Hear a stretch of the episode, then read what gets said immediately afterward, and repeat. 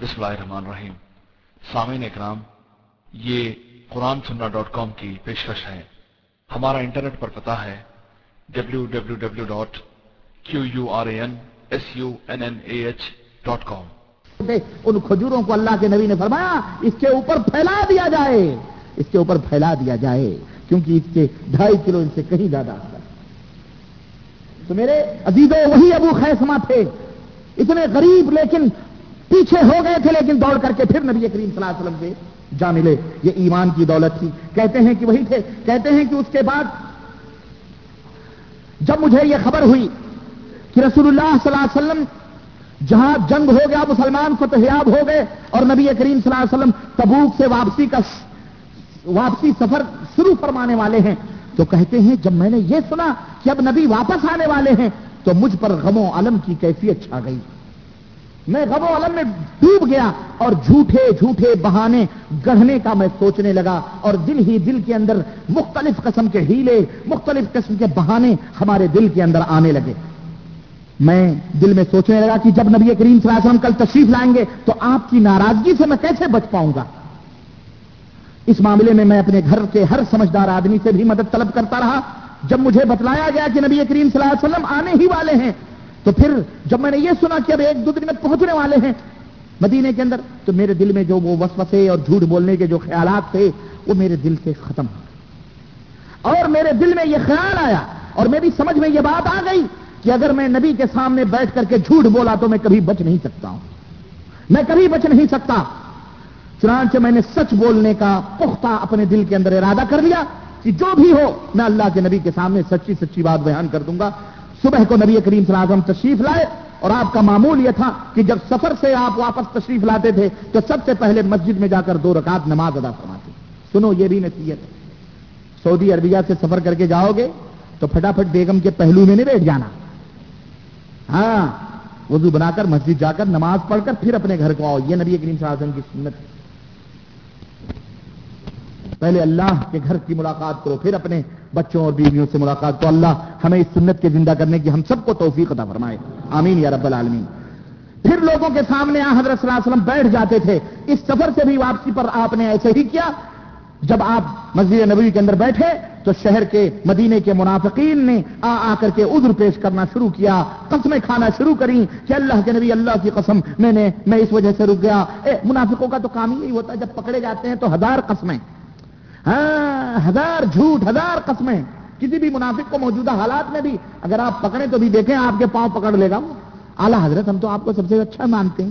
اور پیٹ پیچھے آپ کی قبر کھودنے میں لگا رہے گا وہ۔ یہ ہر دور میں رہے آج بھی ہیں، کل بھی ہیں، قیامت تک رہیں گے۔ اور ان کا حشر، ان منافقوں کا حشر سنو، کافروں سے بھی بدترین حشر ہوگا۔ اللہ نے کافروں کو جہنم میں جانے کا ضرور بیان فرمایا کیا جہنم میں جائیں گے۔ لیکن منافقوں کے بارے میں فرمایا، ان المنافقین بالدرک الاسفل جہنم کے سب سے نچلے طبقے میں رہیں گے۔ اس لیے منافقت نہ اختیار کرو۔ دل کھلا ہونا چاہیے، صاف ہونا چاہیے۔ کہتے ہیں کہ منافقوں نے آ کر کے توبہ تلّہ شروع کیا۔ معذرت اور منا کرنا شروع کیا۔ تقریباً اسی آدمیوں سے زائد لوگ تھے مدینے میں جو آ آ کر کے قسمیں کھائیں اور عذر کیے اور بہانے تلاش کیے۔ اور اللہ کے نبی نے ان کے ظاہری عذر کو قبول فرمایا۔ ان کے لیے مغفرت کی دعا بھی کی نبی صلی اللہ علیہ وسلم۔ اور ان سے بیعتیں بھی دوبارہ لی اللہ کے نبی صلی اللہ علیہ وسلم نے۔ اور ان کے جو باطنی کیفیات تھے، دل کے حالات تھے، اللہ کے نبی نے اسے اللہ کے سپرد کر دیا۔ ہاں ان کے تو پیر حضرت بھی دلوں کی بات بتلاتے ہیں۔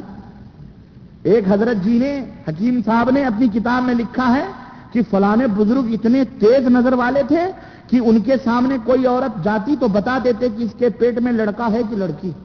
استغفر اور اس کو کرامت، اس کو کرامت بیان کرتے ہیں۔ مرنے کے بعد بھی ان کا مولوی قبر میں اللہ بچائے اس شر سے یہ جھگڑا اوپر ملے کر رہے ہیں، نیچے اس کو خبر ہو رہی ہے، نیچے نیچے قبر میں نومن مٹی کے نیچے۔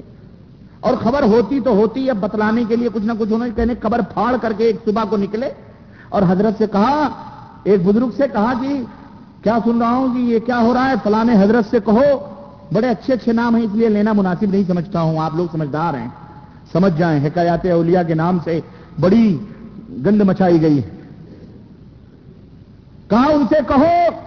کیونکہ وہ حضرت کا دل کسی ایک طرف مائل ہو گیا تھا کہا ان سے کہو؟ ان حضرت سے کہو کہ اس دونوں مولویوں کے جھگڑے میں نہ پڑے ان سے الگ رہے صبح ان حضرت نے ان مفسر قرآن صاحب سے یہ بات بیان فرمائی کہ دیکھو، حضرت آئے تھے اور ایسا ایسا ہوا تھا اس انہوں نے کہا، حضرت میں آپ کے ہاتھ میں توبہ کرتا ہوں، میں اس معاملے میں نہیں پڑوں گا۔ سوچیں، کیا کیا عالم بالا میں بھی ان کے ڈنگے بج رہے ہیں جناب علی؟ مر گئے، اس کے باوجود بھی صرف جھگڑوں کا ہی پتہ نہیں ہوا، ہو سکتا مائکرو فون لگا کے لڑ رہے ہوں مولوی لوگ۔ قبر کے پاس حضرت نے سن لیا ہو، دلوں کے بھید پر بھی مطلع ہو رہے ہیں، کیونکہ وہ حضرت کسی ایک طرف مائل ہو چکے۔ ایسے ایسے بدعقیدگیاں یہ شرک نہیں کہتے ہیں، اللہ چاہے تو کر سکتا ہے۔ تو اللہ تو رام اور لکشمن کے ساتھ بھی جو چاہے کر سکتا ہے، پھر وہ بھی یہی کہے گا، بھگوان چاہے تو کر سکتا ہے۔ تو ہمارے بزرگوں کو گالیاں کیوں دے دو بھائی؟ اگر تمہارے بزرگ اللہ چاہے تو یہ کر سکتا ہے۔ تو گڑیش، ہندوستان کے دھرتی پر گڑیش ایک بیگ پورے ہندوستان میں دودھ پیا تھا اللہ چاہے تو اسے دودھ پلا سکتا مورتی کو۔ اگر وہ یہ دلیل پکڑے، تو آپ کیا جواب دیں گے اس کا؟ اس لیے کہ وہ گڑیش ہے اور تمہارا بزرگ جو ہے، بزرگ ہے، اس کا بزرگ بزرگ نہیں ہے۔ یہ یہ سب چھچورا پنی ہے توبہ کرنا چاہیے ان عقائد سے اور ایسے لوگوں سے برات کا اظہار کرنا چاہیے۔ یا اللہ۔ یہ نہ سوچو کہ چھوڑو جانے دو ان کا عمل ان کے ساتھ نہ۔ مومنوں کو حکم دیا گیا ہے، اگر مومن ہو تو اللہ سے ڈرو۔ وہ کونو صادقین اور سچے کو سب، سچے لوگوں کی سبق بیٹھو سچوں کے ساتھ اٹھو بیٹھو۔ گندے مشرق بدعقیدہ جھوٹ بولنے والے فراڈی ایار مکاروں کی صحبتوں، ان کی جماعتوں، ان کے فرقوں، ان کی تنظیموں، ان کی محفلوں، ان کے ہر چیز سے بائی کاٹ کرو، ان کی صحبتوں میں نہ بیٹھ کونو ما صادقین کونو کونو ما صادقین سچے لوگوں کے ساتھ اٹھو بیٹھو۔ اللہ ہم سب کو توفیق عطا فرمائے۔ آمین یا رب العالمین۔ کہتے ہیں اللہ کے رسول صلی اللہ علیہ وسلم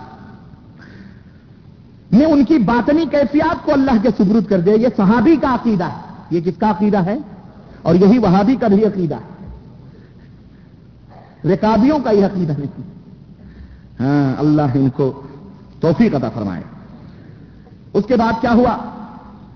کہتے ہیں کہ سب لوگ تو معافیا مانگ مانگ کر کے چلے گئے۔ میں گیا نبی کریم صلی اللہ علیہ وسلم کی خدمت میں، سنو یہاں سے۔ میں نبی کریم صلی اللہ علیہ وسلم کی خدمت میں حاضر ہو گیا اور جب میں نے سلام کیا تو آپ کے لبوں پر مسکراہٹ کھیل گئی اور وہ مسکراہٹ خوشی کی نہیں بلکہ ناراضگی کی مسکراہٹ تھی اللہ اکبر۔ پھر فرمایا، آگے آ جاؤ۔ کہا آگے آ جاؤ۔ میں آگے آ کر آپ کے سامنے بیٹھ گیا۔ آپ نے مجھ سے پوچھا، تمہیں کس چیز نے جہاز سے روکے رکھا تھا؟ کیوں نہیں آئے ہمارے ساتھ جہاد میں؟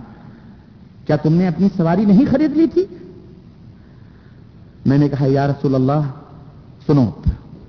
اب صحابی اپنا واقعہ بیان کر رہے ہیں۔ ایسے موقع پر سچ بولنا، ایسے موقع پر دیکھیں آپ۔ اللہ اکبر، تصور کریں آپ۔ کوئی منافق ہی جھوٹ بول سکتا ہے، مومن جھوٹ، جس کا یہ عقیدہ ہو کہ یہ وہ نبی ہے جس کا ٹیلی فون ہمیشہ اللہ سے جڑا رہتا ہے۔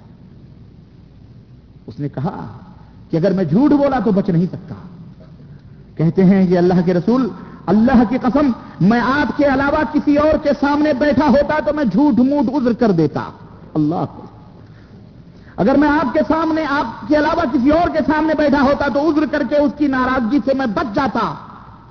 مجھے بحث و تکرار کا بڑا ملکہ حاصل ہے۔ میں بڑا بحث و تکرار کا بندہ ہوں۔ بڑا ملکہ حاصل ہے۔ لیکن اللہ کی قسم، مجھے معلوم ہے کہ اگر آج میں آپ کے سامنے جھوٹ بول کر سرخرو ہو جاؤں اور آپ مجھ سے راضی بھی ہو جائیں تو اللہ تعالیٰ وہی کے ذریعے آپ کو مجھ سے ناراض کر دے گا۔ آپ خوش ہو جائیں تو کیا ہوا؟ لیکن اللہ، آپ تو نہیں جانتے میرے دل میں کیا ہے۔ اللہ جانتا ہے۔ وہی کے ذریعے آپ کو مطلع کر کے آپ کو مجھ سے ناراض کر دے گا۔ اور اگر میں آپ سے سچی بات عرض کر دوں، تو میں اس بات کا یقین کرتا ہوں کہ مجھے اللہ رب ال میں اگر سچی بات عرض کر دوں تو اس کی وجہ سے آپ مجھ پر ضرور ناراض ہوں گے، لیکن اللہ عز و جل سے مجھے اچھے انجام کی امید ہے۔ دیکھیں آپ، صحابی کس انداز سے گفتگو کر رہا ہے نبوت کے سامنے، لیکن اس میں مجھے اللہ سے اچھے انجام کی امید ہے، اس لیے میں اے اللہ کے نبی سچ سچ باتیں آپ کے سامنے عرض کر رہا ہوں۔ اللہ کی قسم، جہاد میں آپ کے ساتھ جانے میں مجھے کوئی عذر نہیں تھا۔ میں نوجوان تھا دو سواریاں تھیں، سب کچھ میرے پاس تھا۔ اللہ کی قسم، میں اتنا طاقتور، اتنا خوشحال کبھی نہیں تھا جتنا میں اس وقت تھا، جس وقت جہاد کا اعلان ہوا تھا۔ رسول اللہ صلی اللہ علیہ وسلم نے فرمایا کہ لوگوں اس آدمی نے سچی بات کہی۔ یقیناً تم نے سچی بات کہی ہے بس تم یہاں سے کھڑے ہو جاؤ۔ یہاں تک کہ تمہاری بابت اللہ تبارک و تعالیٰ کوئی حکم نازل فرما دے۔ چلے جاؤ۔ میرے پیچھے بنو سلمہ کے کچھ لوگ دوڑے دوڑے آئے۔ اور مجھ سے کہا، اللہ کی قسم، ہمیں نہیں معلوم کہ اس سے پہلے تم نے کوئی گناہ کیا ہے۔ یہ یہ تمہارا پہلا گناہ ہے جو ہم جان رہے ہیں، دیکھ رہے ہیں۔ تم رسول اللہ صلی اللہ علیہ وسلم کے سامنے ایسا کوئی عذر پیش کرنے سے کیوں قاصر رہے؟ جیسا کہ دوسرے پیچھے رہنے والوں نے عذر پیش کیا۔ تم کو بھی ایسا کوئی عذر پیش کرنے سے ہیلا بہانہ کر دینا چاہیے۔ دوسرے لوگ بھی تو آخر مسلمان ہیں۔ دوسرے لوگ بھی تو آخر، بولو، کلمہ گو ہیں۔ منافق کلمہ پڑھتا ہے کہ نہیں پڑھتا نبی کے پیچھے نماز پڑھتے تھے، رمضان کے روزے رکھتے تھے، جہاد میں بھی جاتے تھے غزل تبوک میں بھی گئے تھے کچھ لوگ، جنہوں نے مذاق اڑایا تھا نبی صلی اللہ علیہ وسلم کا۔ اور اللہ نے آیت نازل فرما دیا کفر تم کیا تم نے کفر کر لیا ہے؟ تم نے کفر اختیار کیا ہے ایمان لانے کے بعد؟ بادہ ایمان تم کفر تم بادہ ایمان تم اپنے ایمان کے بعد تم نے کفر لا تذر اليوم، آج تم بہانے نہ تلاش کرو، تم نے کفر اختیار کیا، مذاق اڑایا تھا۔ تو یہ منافقین ہوتے ہیں جو ہماری صفوں میں بیٹھ کر ہماری جڑیں ہماری جڑیں اور ہماری کوچیں کاٹتے ہیں۔ تو ایسے ہی منافقین۔ انہوں نے کہا وہ لوگ مسلمان ہیں، کلمہ پڑھنے والے، نبی کے پیچھے آخر نبی نے معاف کر دیا۔ تم کو کیا تکلیف تھی؟ تم نے کیوں؟ تم سے غلطی ہو گئی، تم عذر کر دیتے، کوئی بہانہ کر دیتے، بچ جاتے۔ اور رسول اللہ صلی اللہ علیہ وسلم تمہارے لیے دعا کی مغفرت کی دعا فرما دیتے۔ حضرت کاب نے فرمایا اللہ کی قسم، وہ میری سچائی پر ملامت کرتے رہے اور ڈانٹتے رہے۔ یہاں تک کہ میرے دل میں بھی یہ خیال آ گیا کہ میں جا کر نبی کے دربار میں دوبارہ حاضر ہو کر میں کوئی عذر اور بہانہ کر دوں اور کہہ دوں، اللہ کے نبی، وہ پہلی بات جھوٹی تھی، اب سچی۔ ایسے لوگ ہوتے ہیں برگلانے والے۔ بیٹا بیمار ہے، بخار سے تپ رہا ہے، ہزار علاجیں دوائیاں کرا دیے، نہیں شفا ہو رہی ہے۔ اب پڑوس میں آتی ہیں، بڑے بڑے ملانے، مولوی بھی آتے ہیں۔ ارے کیوں تپا رہے ہو؟ کیوں مر رہے ہو؟ فلانے حضرت کے دربار میں لے جاؤ، ابھی چٹکیوں میں شفایاب ہو جائے۔ ورگلاتا ہے شیطان ایسے موقع پر۔ چلو، شرک کر لو۔ چلو، غلط کام کر لو۔ اور لوگ چلے بھی جاتے ہیں۔ لیکن جو بندے مومن ہوتا ہے، وہ اللہ سے جس نے عہد کیا ہوتا ہے، اے اللہ، یہ سر